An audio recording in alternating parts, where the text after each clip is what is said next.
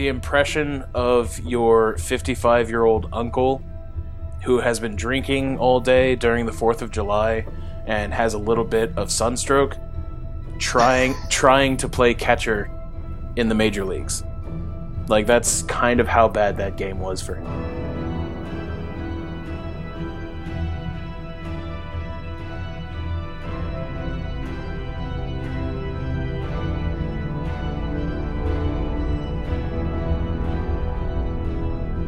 Hello and welcome to Royals Review Podcast. I am your uh, host for today, Matthew Lamar. With me right now is my colleague, Mister Joshua Ward. How are you doing today? I'm good. How are you? I'm doing uh, pretty good myself. Uh, the Royals are doing pretty good. Um, as we are recording this, it is the day before the trade deadline. Um There might be some additional trades that happen um, in the deadline uh, be- between now and the deadline, which I believe is the afternoon, um, in which case they will not be in this uh, episode. Um, but for now, we have two major trades to talk about. One of those trades is uh, the Royals sent uh, Matt Strahm, Travis Wood, and Hector Ruiz to the Padres, the San Diego Padres, that team in baseball that everybody thinks about for four seconds. And then doesn't think about again for another six months. Well, I mean, uh, for Will Myers, Will Myers is on the Padres. So, good point. You know, good point. Very good, good point. Royals fans probably uh, think about them for five seconds. Right, and then uh, there is the whole case of James James Shields, who also went to the Padres. Right, the curious case of James Shields, who yeah. gave up like thirty percent home runs per fly ball in San Diego. Yeah, that. Man, Shields' career is kind of weird.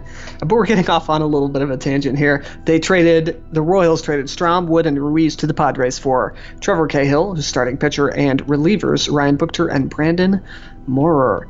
Um, the Royals were setting out to get some more pitching. Um, their rotation, uh, which we sort of thought at the beginning of the year was going to be a, a strength, or at least not a weakness, has... of course, turned into something that could be uh, improved upon. Um, and then, you know, um, there's no Wade Davis, and Kelvin Herrera hasn't been as good as he is before, and there's no Greg Holland, so uh, the bullpen's a little bit more um, more vulnerable. So the Royals are looking to uh, improve that, and they went and they did it. Uh, so Cahill has been very good starting this year, who, although he's been uh, iffy the last the previous couple of years, which is why they could uh, get him in the first place. Uh, Buchter uh, and Moore. Uh, Moore was actually the uh, the closer. Somehow had like twenty-something saves with an E R A over five, which is weird. It's downright Herrera-ish. Yeah, absolutely. Um, and then Buchter is kind of an odd case, who's like uh, become becoming a uh, Major League Baseball player uh, and uh, digging himself out of the minors at the age of twenty-nine last year. So um, kind of an odd case, but uh, the Royals have uh, Cahill until the end of this year, and Buchter and Moore uh, until uh, Buchter, I believe, until twenty twenty-two, Moore until twenty twenty. Um, so uh, what are your thoughts about this, Ward? Um, I uh, unusually actually kind of really like the trade that the Royals made, which is unusual in the sense that I've never never been like overwhelmingly positive about a trade, but mm-hmm. when you consider what they gave up, um, they gave up Travis Wood, and they're paying all of Travis Wood's contract for this year and next year. But uh, not the buyout. But not the buyout. Um, they traded Matt Strahm, who, you know, could be good, could be useful, um, particularly in a relief role. He's had success there in the past. The Royals had him as a starter in the minors, and he had started three games this year with middling success. Um, so it's possible that he could potentially be a starter, but it's kind of a relatively low ceiling, kind of a mid-rotation at best, maybe. Um, and I, I mean, I think personally, Hector Ruiz is probably the guy that they're going to regret giving up the most if if everything starts sort of pans out. I mean, he's an eighteen-year-old kid um, in the low minors, but he is uh, remarkably young and has also performed remarkably well.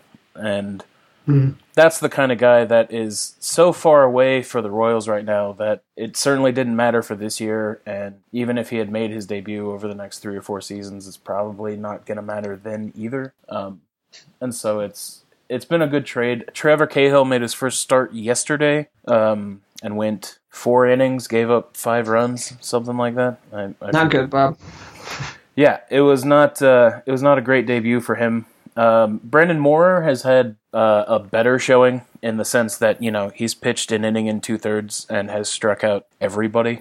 Uh, he has four four of his five recorded outs with the Royals have been strikeouts. Um, so he's been doing well in his limited time so far. Uh, and Ryan Buchter, who also pitched in every Padre player that they acquired pitched in the game on Saturday.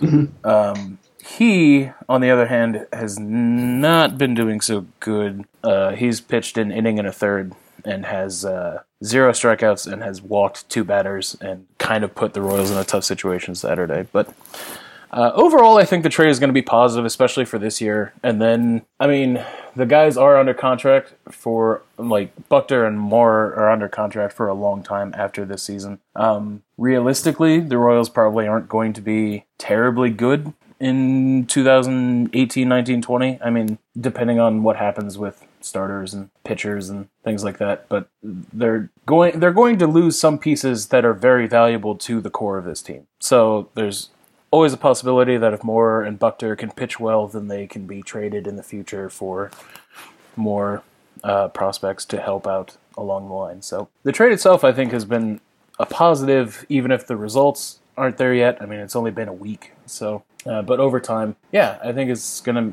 I think it's a good deal. It's the kind of deal that they needed to make, and it didn't really cost them much of anything to make it. Because uh, as much as we may have liked Matt Strahm, like the Royals also have Jacob Junis and Eric Skoglund, who are both very similar type of pitchers, even if they haven't had the major league success that Strahm had uh, last season. Mm-hmm. So overall, it's yeah. Good. I think it's important to note also that um, Strahm was out this year.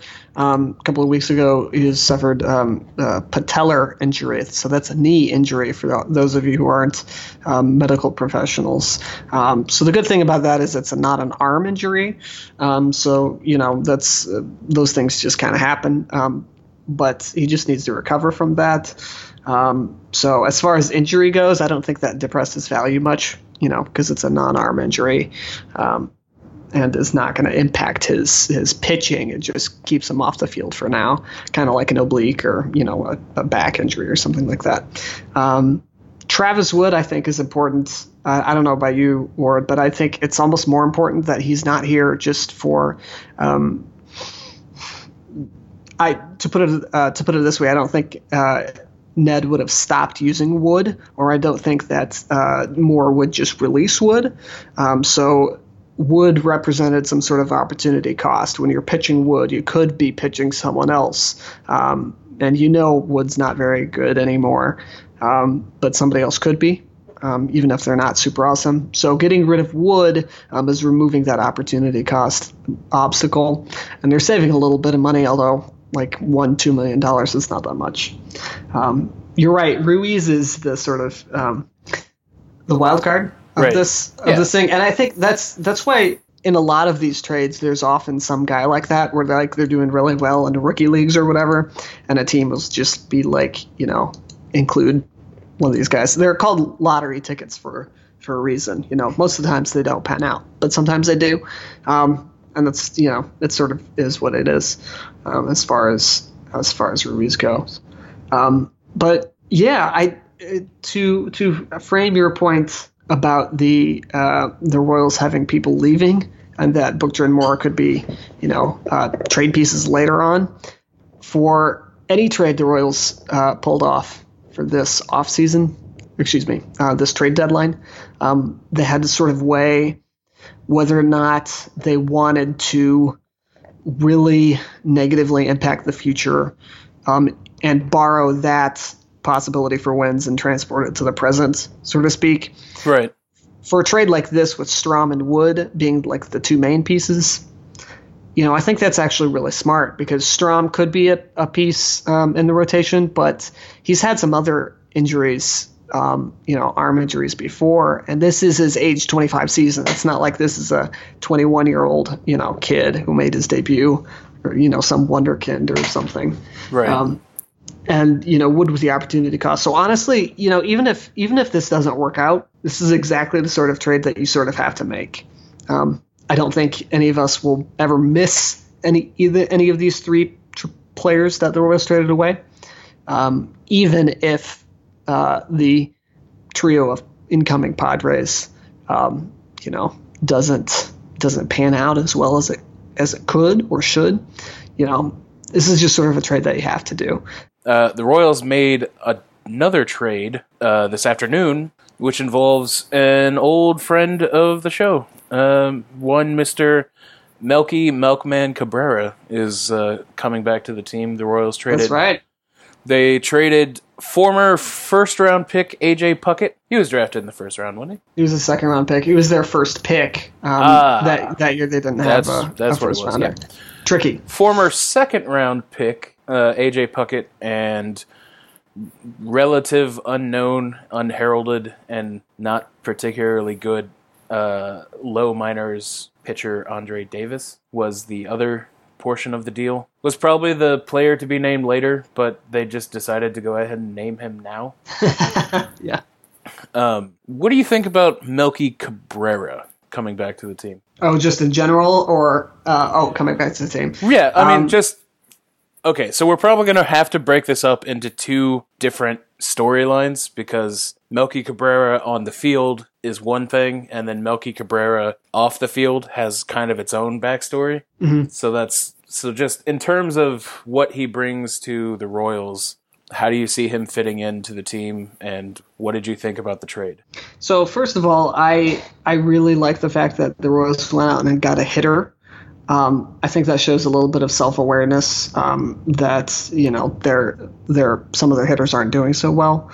Um, and I really appreciate that. Um, at the beginning of June, I actually wrote this article sort of like partially in jest um, saying, you know, hey, this is what it could like look like if the Royals, um, you know, uh, bought at the deadline. And at the time, the Royals were like, wallowing in last place, and it was terrible, and everybody laughed at me. And look at us now. We're talking about the the trades that they, they made to acquire play people at the uh, at the deadline. Uh, but I, I focused more on bats, because at the time the Royals bats had not yet sort of woken out of their slumber. Um, and I do think it's important, because you look at um, you know you look at the players that they've got on their team. Um, it's really kind of stratified because between the players who are good, um, you know, and really solid at hitting, and the and the players who aren't. Um, you know, just looking at it right now.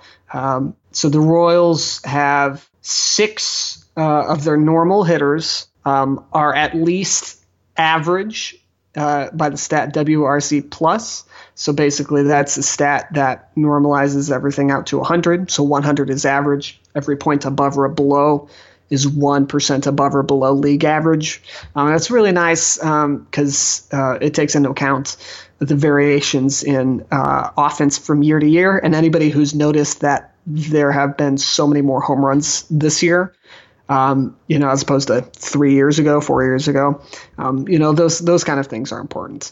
Um, so looking at At the Royals, they've got six players who are at least one hundred. Uh, they've got Lorenzo Cain, who's about hovering around one hundred. Um, then Bonifacio, who's been hovering around between one oh five and one ten. Uh, so between five and ten percent better than league average. Um, then Moose, Perez, Merrifield, and Hosmer are all at about one twenty or higher in the case of Hosmer. Um, so they've actually got a really good core, you know, group of players there. But other than that, they've got Alex Gordon, who's at fifty-eight. That's forty-two percent worse than league average. Right. That's really bad.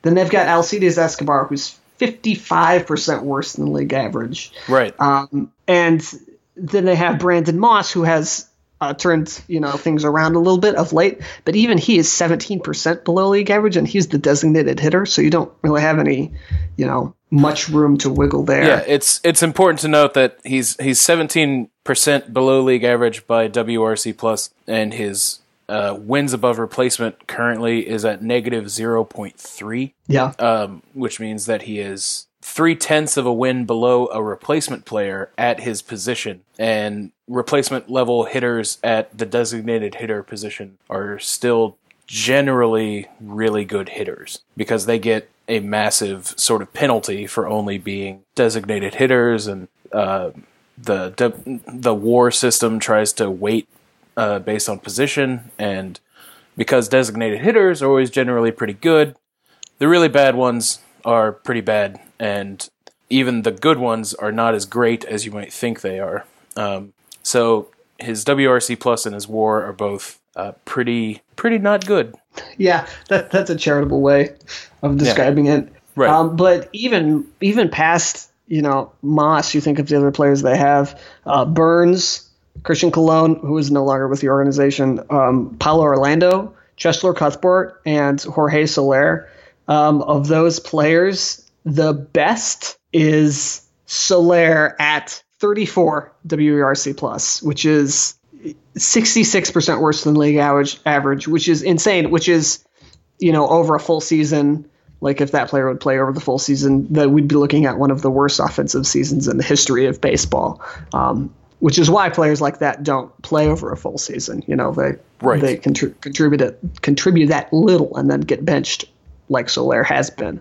But just in terms of per- perspective, that's what the Royals have is on the bench. Right. It's, um, it's, it's not even a case of like, oh, they have a couple of bad starting players who aren't hitting really well, but they, but they also don't have anybody on the bench who is hitting well either. Right. So it's not, it's not like a, oh, well, they can just sub in this guy, or they can give this guy, you know, some playing time and, and get some at-bats for him, or platoon somebody. Um, like the guy that kind of exists as the platoon option right now is Ramon Torres, and he is also at an eighty-three W R C plus. Mm-hmm. Um, so he is also not, not exceptional in terms of his, his offensive ability. Um, and he's really just there to give days off to people around the infield. Um, yeah. Um, and as far as Torres goes, you know, Torres is a nice player to have because he can play all over the place. He can pinch run. He can, you know, steal bases, whatever. Um, and B- Drew Butera, also not that great of an offensive player. And um, but, also you know, might he's a backup not, catcher. He also might not that be, be that good as a defensive option either. Um, yeah, you got you got to have a, a backup catcher though. Um, yeah, I, know, but that is what it's. But you don't have to have a bad backup catcher. True, like, that is true. Brian Peña's are out there somewhere. No, he's that's true. He's I, I, Butera's serviceable, really. Not only is Brian Peña out there, isn't he in triple A right now? Sure, sitting in like, Omaha right like now. Like I was I gonna say, like he's he's you know. But it it was. I mean, it's probably just one bad game. If if you guys weren't watching on Saturday, Drew Butera put on uh, like the impression of your fifty-five-year-old uncle who has been drinking all day during the fourth of July and has a little bit of sunstroke trying trying to play catcher in the major leagues. Like that's kind of how bad that game was for him. Uh, he gave yeah. up he gave up three wild pitches, but a nominal catcher probably would have gotten to them, and then he gave up the game-winning run on a swipe tag when he had plenty of time to actually move towards the runner coming down, and was just apparently really caught off guard on the fact that the guy was going to try and avoid his tag. It was it was just a it was just a terrible, terrible game for him. Yeah, I'll give him the benefit of the doubt. He has been pretty good. Um Right. And he's been playing a little bit more, um, which is nice to see because that means Perez is fresher and is better. True. Um, but he has appeared gen- in forty-two games. Yeah, that's right. He appeared in fifty-six last year, which is not not that many. um, but basically, the overarching point is the Royals don't really have, other than their sort of core six players, their offense is terrible.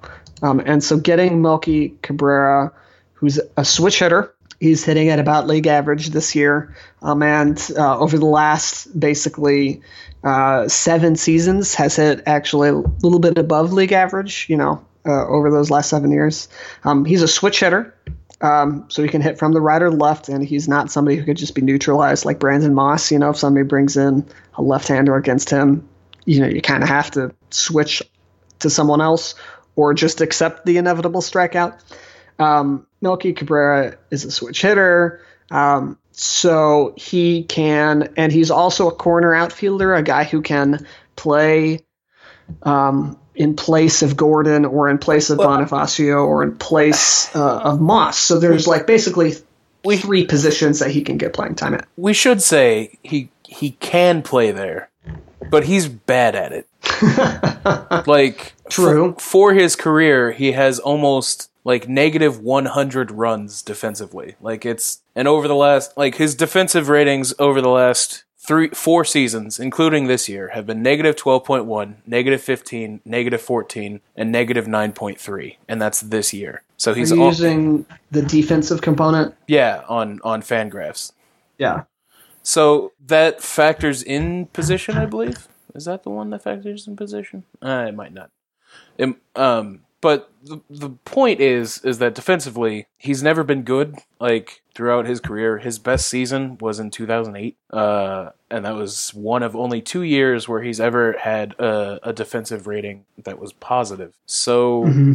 defensively speaking, he's not going to contribute a lot. And anybody who remembers seeing him play at Kauffman Stadium understands. Six that. years ago, yeah, two, right.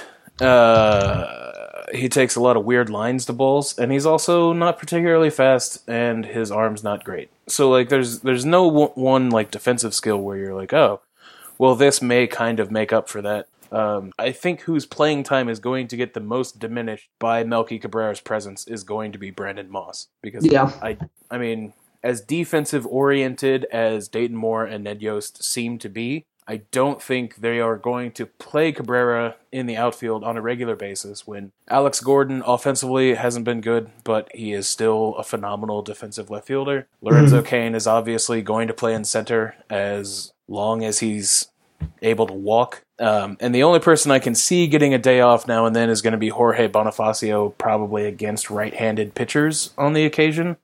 Mm-hmm. So then they could stack Brandon Moss and Melky Cabrera in the lineup as lefties. Um, but other than that, I mean, the only person who you can t- sub him out for offensively is Alex Gordon, and you're not going to do that because of the defense. And so the only person really that is currently in the lineup that warrants being taken out, who also does not play a premium defensive position, is going to be Brandon Moss, the D H, because Cabrera can't play shortstop is really the long and short of it.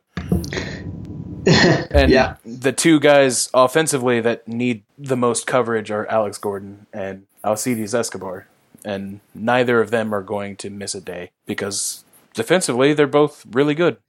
Yeah, um, so Alex Gordon uh, has yet to play or hasn't played about ten games. So ten games he sat this year out of one hundred two.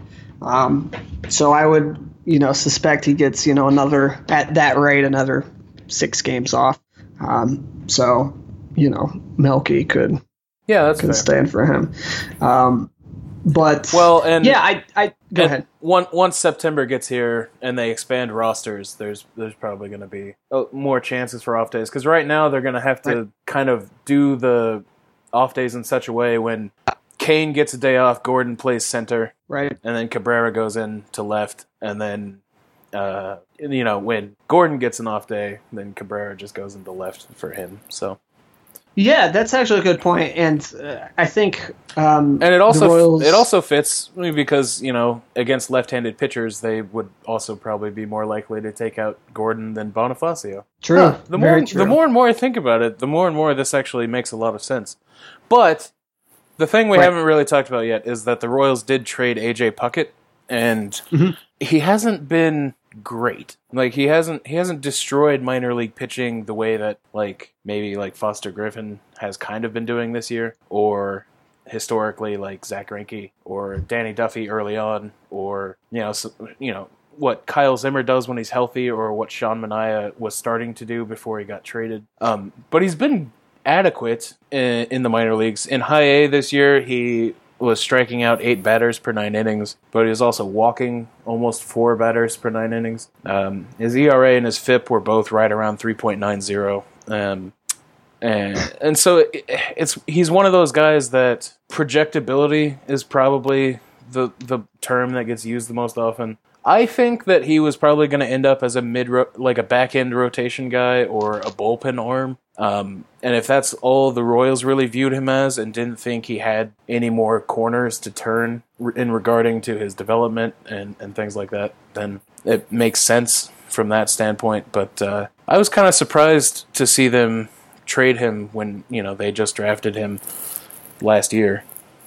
Yeah. Yeah, I...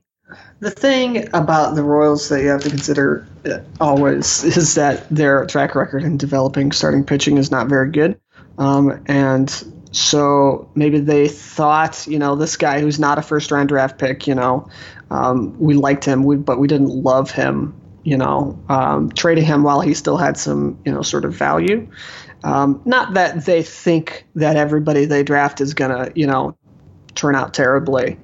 Um, but... You know, the Royals aren't aren't stupid. They know that um, players more often than not fail in the minor leagues. Yeah. So by trading a guy who they think maybe, like you said, is not going to be that, you know, high of an upside guy, um, or who, you know, because he, he turned twenty-two. He's in high A ball. You know, that's that's not great. Right. Um, you know, he could make he could definitely make the majors at twenty-four. Right. Um, you know, well, that and- wouldn't be on out of the ordinary. I mean, if they and if they view him as like a, I don't know, like if they view him as, as sort of a Mike Montgomery kind of option, mm-hmm. um, who, you know, was sort of was highly touted early on in his development and then failed pretty Hit hard and then was traded and then was traded again and is now on his f- fourth team, fifth team, fourth team since the Royals. Um, and he's pitching for the Chicago Cubs and doing pretty good in relief roles, but has also started and has not been good. Um, if that's kind of all all A J. Puckett ends up being, then it's the kind of trade that, you know, makes sense for the Royals to make because, like you had mentioned, starting pitching hasn't been a strength. Uh, he was in high A at an age when he probably should have been at double A at the least, especially for starting pitching prospects. Um, and yeah, and it's just, he was one of those guys that had started to perform a little bit after struggling, and so it was It was interesting to see them uh, move on from him so quickly. But you know, the unfortunate reality of baseball is that not everyone is awesome, and not everyone makes the major leagues. Um, and I say not everyone is awesome. Everybody who's in a minor league uh, system is more talented than uh, any of us who are on this podcast or anybody listening to this podcast will ever be at baseball, ever.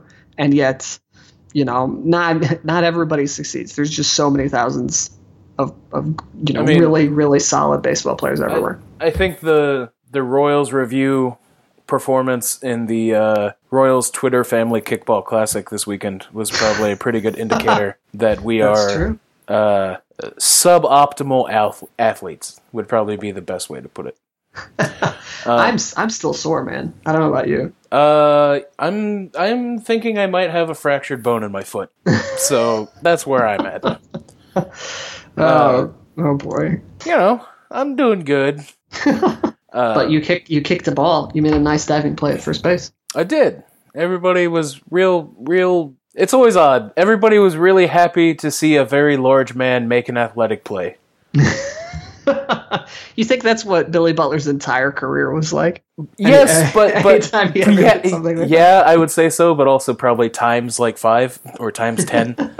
uh, There's always a little bit of patronizing that seems to go into people thanking me or congratulating me on doing an athletic thing because it's like, hey, look at that. That guy shouldn't be able to do those things. And he did it anyway. Yeah. Good good on him. And I'm just like, okay, well, I guess I'll, all right, whatever. It was a lot of fun. Yeah. It was a lot of fun, and we've gotten off on a thing. So, but, um, one of the next things we wanted to talk about is we were kind of chatting before the show about uh, topics, and one of the things that got brought up is like, so the Royals have made two trades for Melky Cabrera and for Trevor Cahill and company. What is a trade that you would have liked them to have made, or would like to see them make? And maybe, you know, is are they gonna are they gonna go after you, Darvish? Huh? you, you Darvish? You think you think they could? How? I guess the question I get here's a question for you. How many minor leaguers would the Royals have to include in order to actually be able to trade for you, Darvish? And would it still be worth it for Texas? So um, I'm going to answer this in a little bit of, round, of roundabout way. Uh, on the, the Steam sale um, earlier in the summer, I picked up N B A two K seventeen um, for like fifteen dollars. It was a really great deal. I've uh, really enjoyed the, the G M mode. Um, and so the, the thing is, it's not about quality uh, or quantity, excuse me. It's about quality of, of the things. So I would, um, if you've not played uh, G M mode in N B A two K seventeen and you're trying to build your, your team, I, in my case, you know, I'm trying to build the expansion Kansas City team, which they let you do, which is pretty neat. Um, but, you know, I'm trying to get a high draft pick. I've got like pick eight, and I looked at the the the auto-generated rookie for the class of twenty twenty-three or whatever, and like there's a top four players, and then after that it's just sort of, you know, mumbo jumbo, um, which is a lot similar to what it's like in real life. Um, yeah, and you got, I would, you got to get up in there. You got to get up in the lottery picks there. Yeah, like there's oftentimes, you know, a top player or a top group of players, and then, you know, then it's just that's the consensus, and then there's just, you know, it's a crapshoot. And so I'm trying to get from pick, you know, twelve to pick three, and I'm offering pick twelve, and I'm offering this, and I'm offering this, and I'm offering next year's second round pick, and I have like five things, and none of them are as valuable as the one thing that they're offering, even though if the combined value is greater, you know. um, so and the teams always decline. They're like, no, you're not offering anything of uh, that's as much value. So you can't just offer minor leaguers like qu- in quantity. Like everybody has lots of minor leaguers. You have to offer good minor leaguers. Well, you know, I know that. I was just hoping that you would be funny about it, but instead you used an anecdote to belittle me, and I don't appreciate that. No, I, I mean, I think you're right. Like, the Royals aren't going to acquire anybody that has really been discussed in the national media as, in terms of the trade deadline. Right. Because, I mean... E- Like, yeah, I mean, putting together a package for you, Darvish, is so impossible that I can't even begin to think about it. Right. It's like, and it's like uh, Khalil Lee, Chase Velo, Ryan O'Hearn, probably Kyle Zimmer just because. And Mondesi. Then, and then Raul Mondesi, and then you're probably another player or two short. The reason why I went off on uh, that uh, sort of tangent was, um, you know, I think a lot of fans think, oh, any team can make any any trade for any player as long as they try hard enough for it. And that's, you know, it's it's just, you know, not the case. You've you've got to have certain, you know, certain types of things. And even your players, you know, the other team might not like your player for X Y Z, might think that, um, you know, Velo has too high of a strikeout rate, like myself. I think that strikeout rate's ridiculous. But to answer the original question of what trade would I wish the Royals to make, um, is I wish, I so wish the Royals would have traded for Zach Cozart. Zach Cozart, the starting shortstop for the National League All-Star team. Um, National Cozart, ha- National Cozart, that's his name now. Um, Zach Cozart has been worth three and a half wins above replacement already, which is a lot. And um, the Royals have Escobar, who has been done, who has done better lately, but is not still not very good. Um, And upgrading Escobar with Cozart is probably one of the best individual things that you could do to make the team better. Right. Um, Cozart's not a three and a half win player going forward, right, but he is as good as Escobar is defensively and significantly better offensively.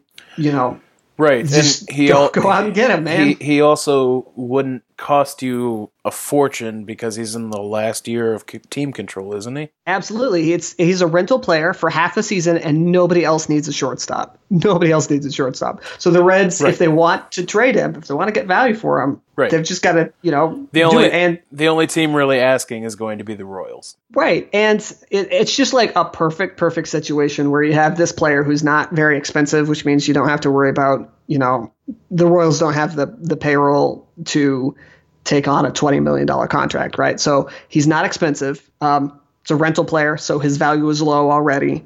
Um, plus, nobody wants him other than you. Right. Just it's it's the perfect thing, and it's, of, of course, you know, Alcides Escobar, who has Ned Yost's nudes.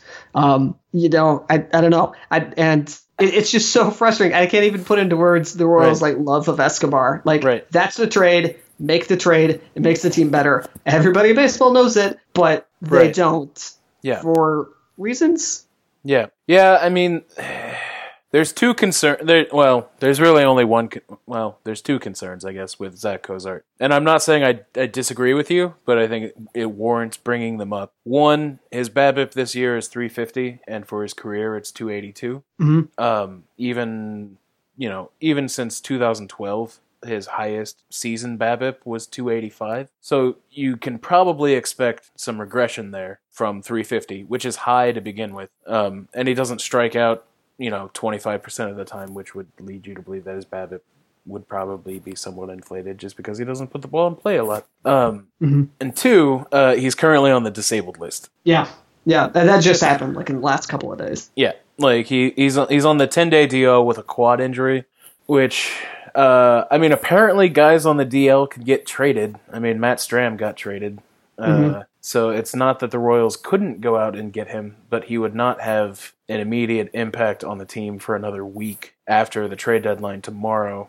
And, I mean, I, I think it's worth it. Like, if the Royals are serious about this going for it bit that they are doing, and as I wrote last week, uh, they are going for it, so they should go for it. Mm-hmm. Like, Zach Cozart may not be a one forty-eight W R C plus, and he probably isn't going to hit three seventeen for the rest of the year. But mm-hmm. if he if he hits two sixty and walks, uh, you know, and has like an on base, his career on base is only three oh two. But uh, if he walks more, like he has been doing the last couple of seasons, where his on base has been about fifty points higher than his average, then guess what? He's better than Alcides Escobar by a mile. It's it how good Escobar's been, you know, pretty good lately, but he's still at replacement level at zero zero point zero wins above replacement level. He's at replacement level. You could theoretically start Ramon Torres that entire time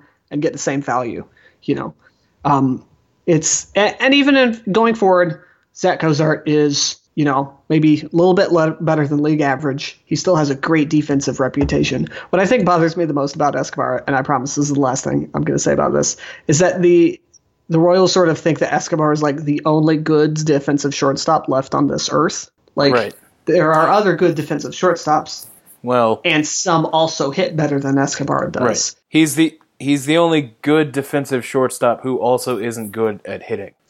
Like, that's That's probably the more accurate statement because, I mean, if we take a poke around the league, uh, Andrelton Sim- Simmons is great at defense, and he is actually hitting this year. Yeah. To the tune of a one twenty-one W R C plus.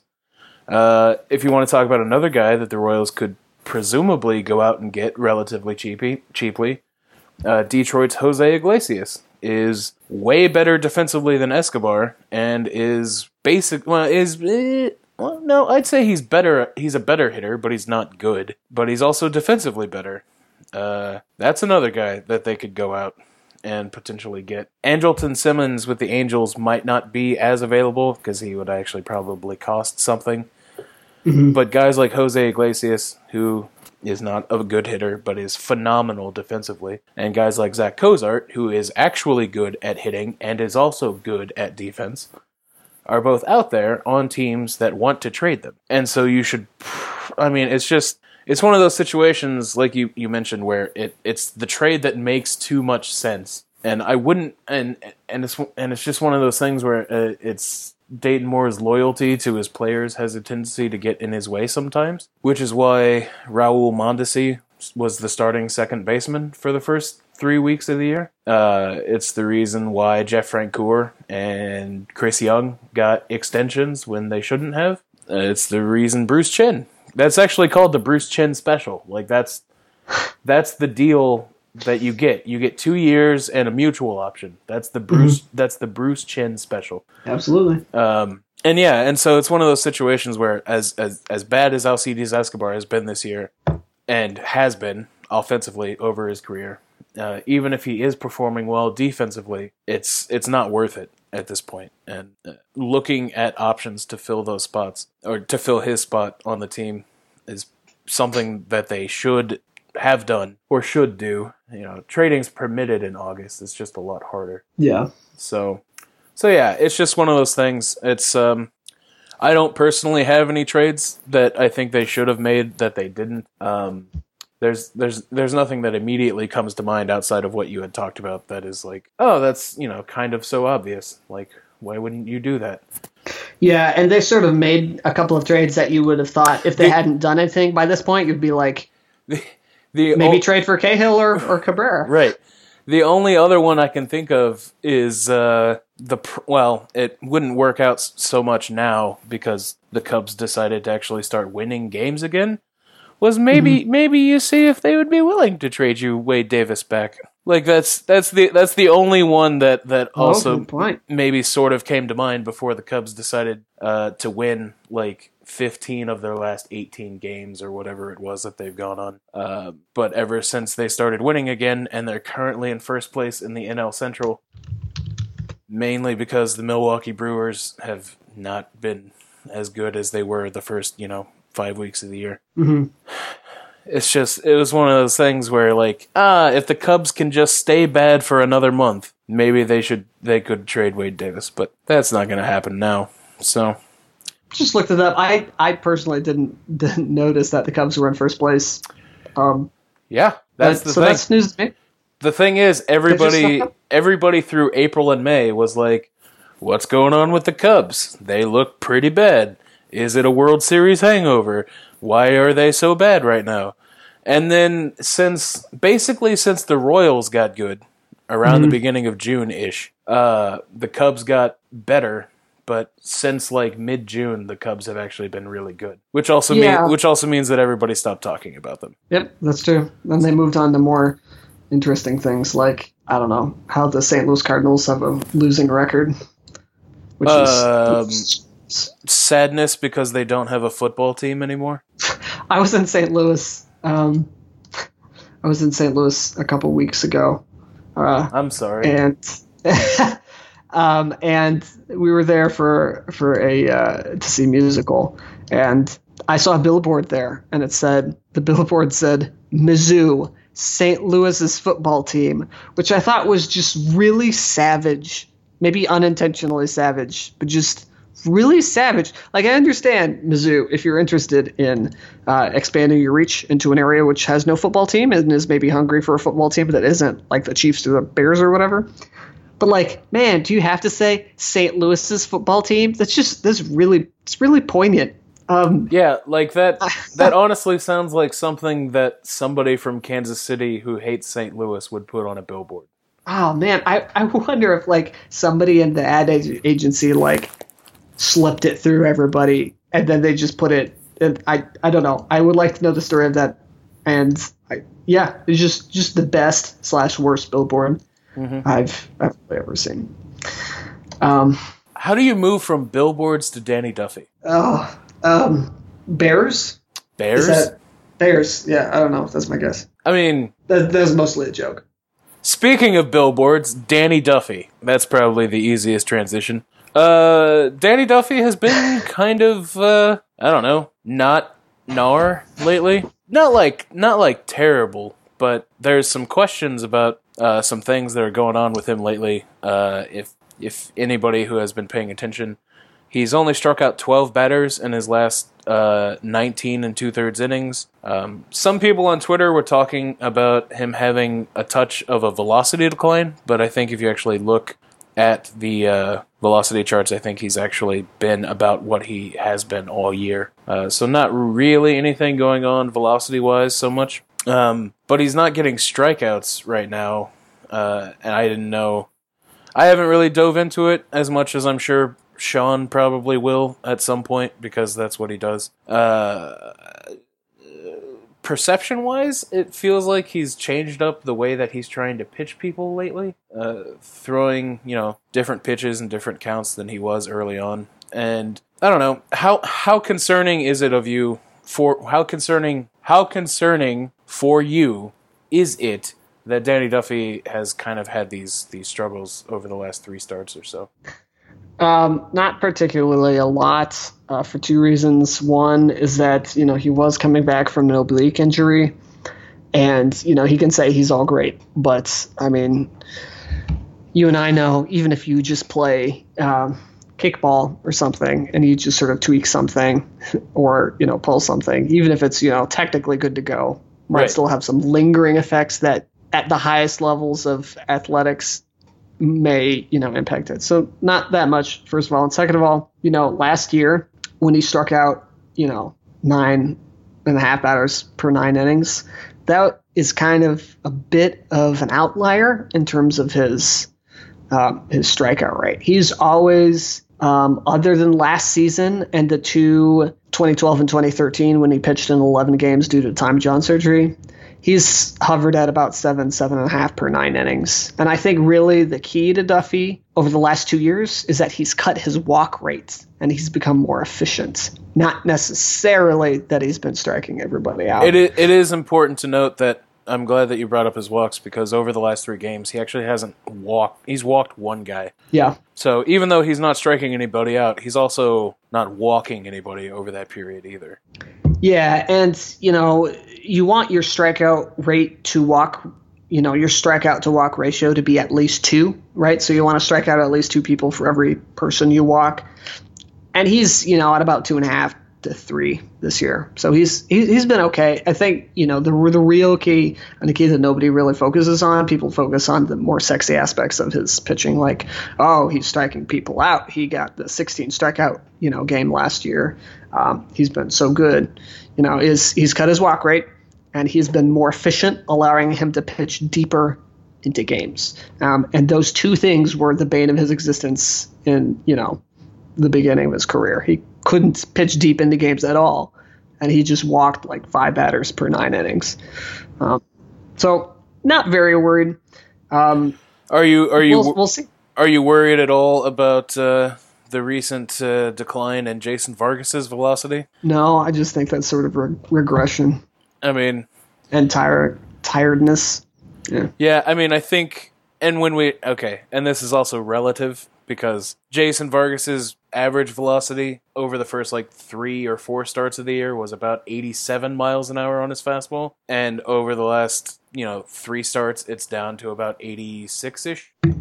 So it's not mm-hmm. it's not like he's actually gone away in terms of velocity. It's, I mean, somebody was saying that he was, you know, only touching like eighty-five on his fastball last game, and uh, that's not true. Uh, he was averaging eighty-six, which his, on the year, his fastball velocity is eighty-six point nine. So if you were thinking that Vargas was throwing in the eighty-eight, eighty-nine mile an hour range and is all of a sudden throwing eighty-five miles an hour, uh, that's not the case. He's basically doing what he's been doing all year. The only difference, the only difference being is that his E R A is now three and not two point one three. And so you're like, oh, what's going on now? He was great and now he's not. It's like, no, he was never really that great. It's just baseball is a game of variance to a large degree, and over the last four or five starts, he's pitched more to what he should have been doing this year. Mm-hmm. So I think Duffy's fine. He'll probably be fine. Uh, I mean, if it happened for the rest of August, I might start getting worried. But mm-hmm. this is also the kind of talk that people threw around about Yordan Ventura, and it's, you know, it's one of those things where if a pitcher's working on things or is coming back from an injury, mm-hmm. you kind of have to expect different results for a while. Um, even if the pitcher is like, ah, like, I can pitch. Like, Ian Kennedy is notorious for having having his injuries linger for a really long time after he gets back to actually right. pitching, so... All right. Well, do we have anything else to talk about? Not really. Um, I, you know, since we last did a podcast, the Royals were an even five hundred, um, and now we're sitting at fifty-five and forty-eight. So the Royals have done quite well. They have moved into the second uh, wild card spot. Right. Um, Not only and, have they moved into it, but they have taken it over. Yeah. Rainey um, Rainey Giserli on Twitter uh, recently uh, was countering the argument that people were making. It's like, well, the Royals have won nine games in a row, but they haven't, you know, they haven't picked up anything on Cleveland, or, you know, the Royals, you know, have won all of these games, but they don't really have anything to show for it. Well, his argument was, and I wish I had it with me right now, it's like the Royals have won ten of eleven now, and I th- uh, did Cleveland lose today? Yeah, they did. Okay. So, uh, the Royals have won ten of eleven games, and they have basically picked up, I think, two games on Cleveland, or a game and a half on Cleveland. Mm-hmm. But, in the wild card standings, The Royals have won ten of eleven, and they have picked up seven games on Tampa Bay. That's right. Tampa Bay is behind the Royals by two and a half games as we speak. Um, and not only that, but the Boston Red Sox, who the Royals took two of three against, are up on the Royals by only half a game. Um, and we're to the point now, Minnesota started to started to sell. I don't think the Angels or the Orioles or the Rangers or the Blue Jays have it in them to, you know, get up. Really, it's I, I wonder if Seattle or Tampa Bay has enough to, you know, to squeeze into that wild card race. And obviously you want so you want the Royals to win the division because Houston, barring a collapse, is going to get that. They're going to win their division, and not only that, but they're going to get that first seed. So you want to win your division so you avoid playing Houston for as long as humanly possible. Right. Um, well, you know. And I mean, the Astros at this point could quote-unquote collapse and still be the best team in the American League by like five right. games. Like that, that's true. They could, they could, you know, lose ten games more than they're expected to over the rest of the year, and they would probably still beat out New York and Cleveland and Kansas City by like six or seven games. Yeah, like they're real, they're really good. Yeah, Houston's really good, and other than Houston, you know, it's just sort of like, you know, Yankees are good, Boston's good, Kansas City's good, out of nowhere, right? You know, really, right, and and and, and, and, I, and I think that's the thing that is most surprising about all of this, because if you if you looked at the team now, like if you if somebody put you in a coma in December of two thousand sixteen, and you were woken up today, and somebody was like, here's the M L B standings. The Royals are fifty-five and forty-eight. They're two games back of first in the Central, and they have the second wild card. Uh, I don't think anybody who, you know, paid attention to baseball since two thousand fourteen would say, well, that's completely out of left field. Right. It seems like, pretty normal. Like, how, how did that happen? How are the Royals seven games above five hundred? That's weird. Like, nobody would say that, but because we had to live through April. Yeah. Because we had to start the season at ten and twenty, and the Royals are now, you know, fifty-five and forty-eight. So since starting the year at ten and twenty, the Royals are forty-five and twenty. Yeah. Eight. forty-five and twenty-eight. I missed the eight at the end. The Royals are forty-five and twenty-eight since April. Like, that is, that is insane. Like, that's, it's the second best record in the American League, only behind the Houston Astros. Um, but overall, they currently have the fourth best or fifth best record in the American League. And yeah. that's and that's probably about what you would expect them to be, given their talent and things like that. Now, if I told you that Brandon Moss was going to be a wet blanket for three months and Alcides Escobar and Alex Gordon combined were going to have a W R C plus of like one ten, then you might be like, oh, well, how's that happening? But just if you looked, I mean, if you looked at the team from two thousand fourteen, fifteen, sixteen, and then this year, I don't think they're necessarily doing anything that is way out of normal for them. But I will mention they're the only team that is currently in the playoff hunt that doesn't have a positive run differential. Yeah, uh, that's a little disconcerting. So that is a little disconcerting. Uh, they are actually at zero on their run differential. Nice. Which, if you looked at their run differential as little as like twelve days ago, they were at like negative forty something. Right. It's, yeah. So when you win one game like sixteen to two and another game nine to one, it, that helps. It helps a lot. So the Royals are in it. The Royals are going for it. They should trade for Zach Cozart, but they probably won't. Uh, Melky Cabrera was a. A good trade and gives them some flexibility in terms of getting off days for some guys that probably need it. Trevor Cahill had a bad first start, but is a decent-ish trade, and they really didn't give up anything of value. But when you add in Brandon Moore and Ryan Buchter, you get good value. Danny Duffy's issues lately aren't really concerning. Jason Vargas has regressed, but, you know, he's Jason Vargas, and that's what he's supposed to do.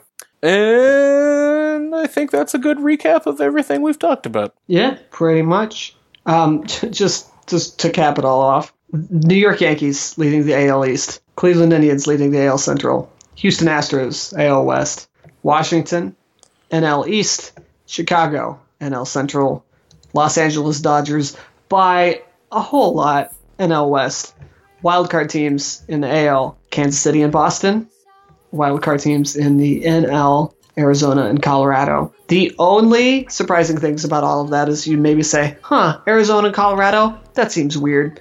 But, like, that's it. Um, right.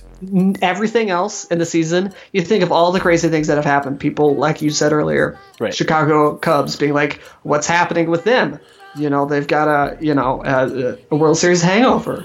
Or, you know, the the Royals being, you know, really, really bad. I mean, just ter- terrifyingly bad. We talked on this part- podcast in May about whether or not they should sell. Like, that's how yeah. bad things were. Oh, yeah. And then Minnesota come, like, screaming ahead right. at the same time as Cleveland was just sort of wallowing and not being very good. Mm-hmm. You know, after one hundred games, everything is sort of evened out yeah. or about where you would think you would be. And right. that's, I think, kind of part of the beauty of baseball is that Right. everything in the media is geared up for instant analysis, you know. Right. What's your take on this? Baseball just doesn't care.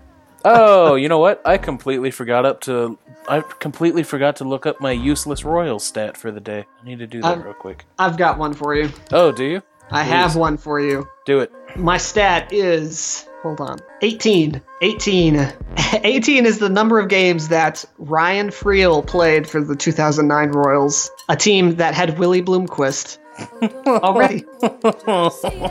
He played eighteen games for the two thousand nine Royals, a team uh. that had Willie Bloomquist, Coco Crisp, Mitch Meyer, by the way, you know, yep. Sidney Ponson. Sidney Ponson, op- opening day starter, Sidney Ponson. Uh, don't you ever forget it. Yeah. So so there you go, eighteen, eighteen, eighteen games. Wow. Uh, eighteen is the number. Was the that, was that the was that the Scott Ellerton year when he had no shoulder, but they asked him to pitch anyway? I don't want to. I don't want to know. It's. Uh, It, yeah, that may have been like oh seven oh, or something. Oh, oh yes, that's who I forgot about. Um, so the Royals at one time in two thousand nine had Ryan Friel, Willie Bloomquist, and Tug Hewlett uh, and Mitch Meyer on the roster at the same time. Nice. So it was. All right. And so with that, I think it's I think it's time to close. Yeah, that's uh, gonna do it for us at Royals Review. Uh, you can follow Matt Lamar on Twitter at Lamar underscore Matt. Correct. And I have been Joshua Ward, and you can follow me on Twitter at J underscore K underscore W A R D. All the cool kids use underscores. That's correct. All right. Sure do. Until next time, have a good day. Adios.